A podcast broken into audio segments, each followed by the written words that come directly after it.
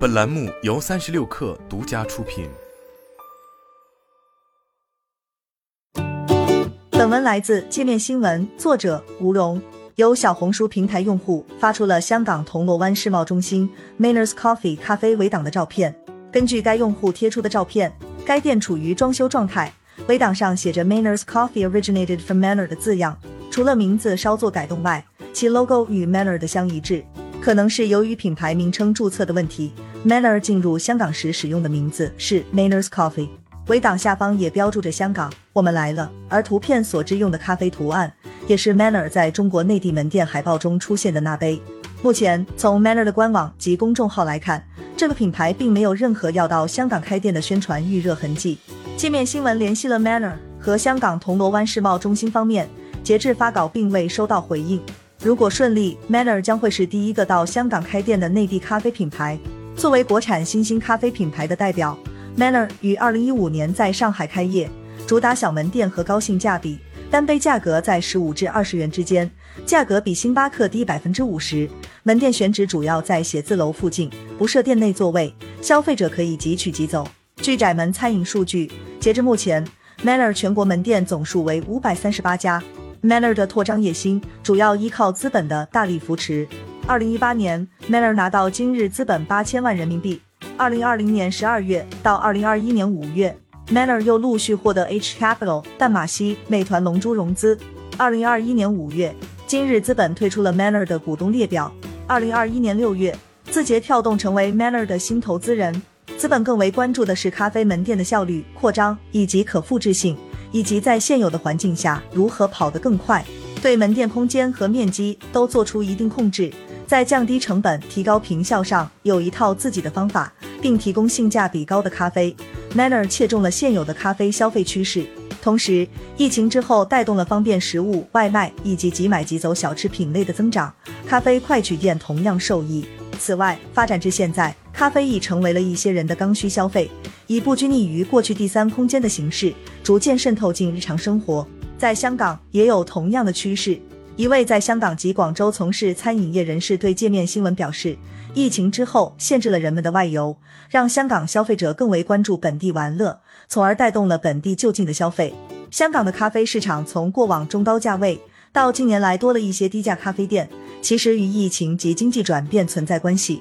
疫情之后较低的租金成本，也为这类小型咖啡门店的开出提供了机会。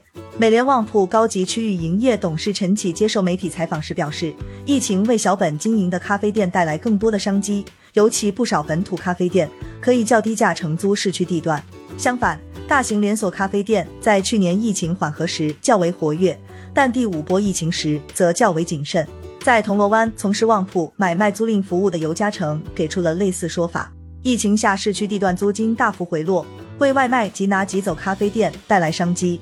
以铜锣湾启超道恩平道附近的店铺为例，二零一四年至二零一七年租金是大致上三百万港元左右。近来一间由面包店、咖啡店承租的店铺，每月租金是是四十万港元，租金下跌很厉害。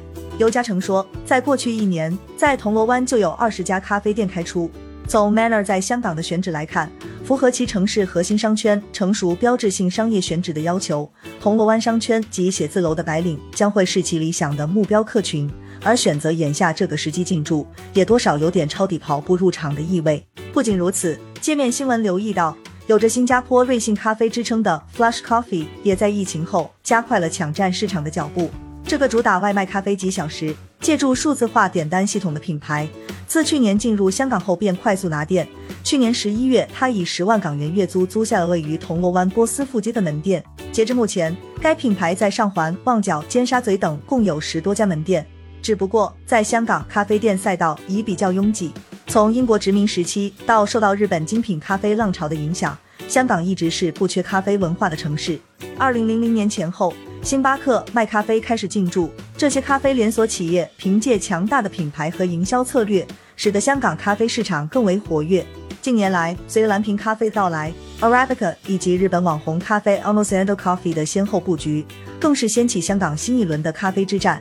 根据数据统计资料库 Statist 显示，二零二一年香港咖啡市场规模约为十五点八六亿美元，预期未来五年每年增长达到百分之五点四。在大众点评香港搜索咖啡关键词，有接近六千个结果。抛开和星巴克等老玩家的竞争，新进入这里的品牌还得和街头巷尾有着类似定位的当地咖啡品牌展开争夺战。同时，在异地开店仍然充满了不确定性。以 Manner 此前为例，在很长一段时间里，其上海地区门店占到总数的九成以上。在华东以外的城市和区域，它的扩张步伐一直小心翼翼。在中国内地市场跑通模式之后，获得资本青睐的 Manner 能否收获像喜茶进入香港开店时的热度？在竞争中凌厉的环境下站稳脚跟，需要时间观察。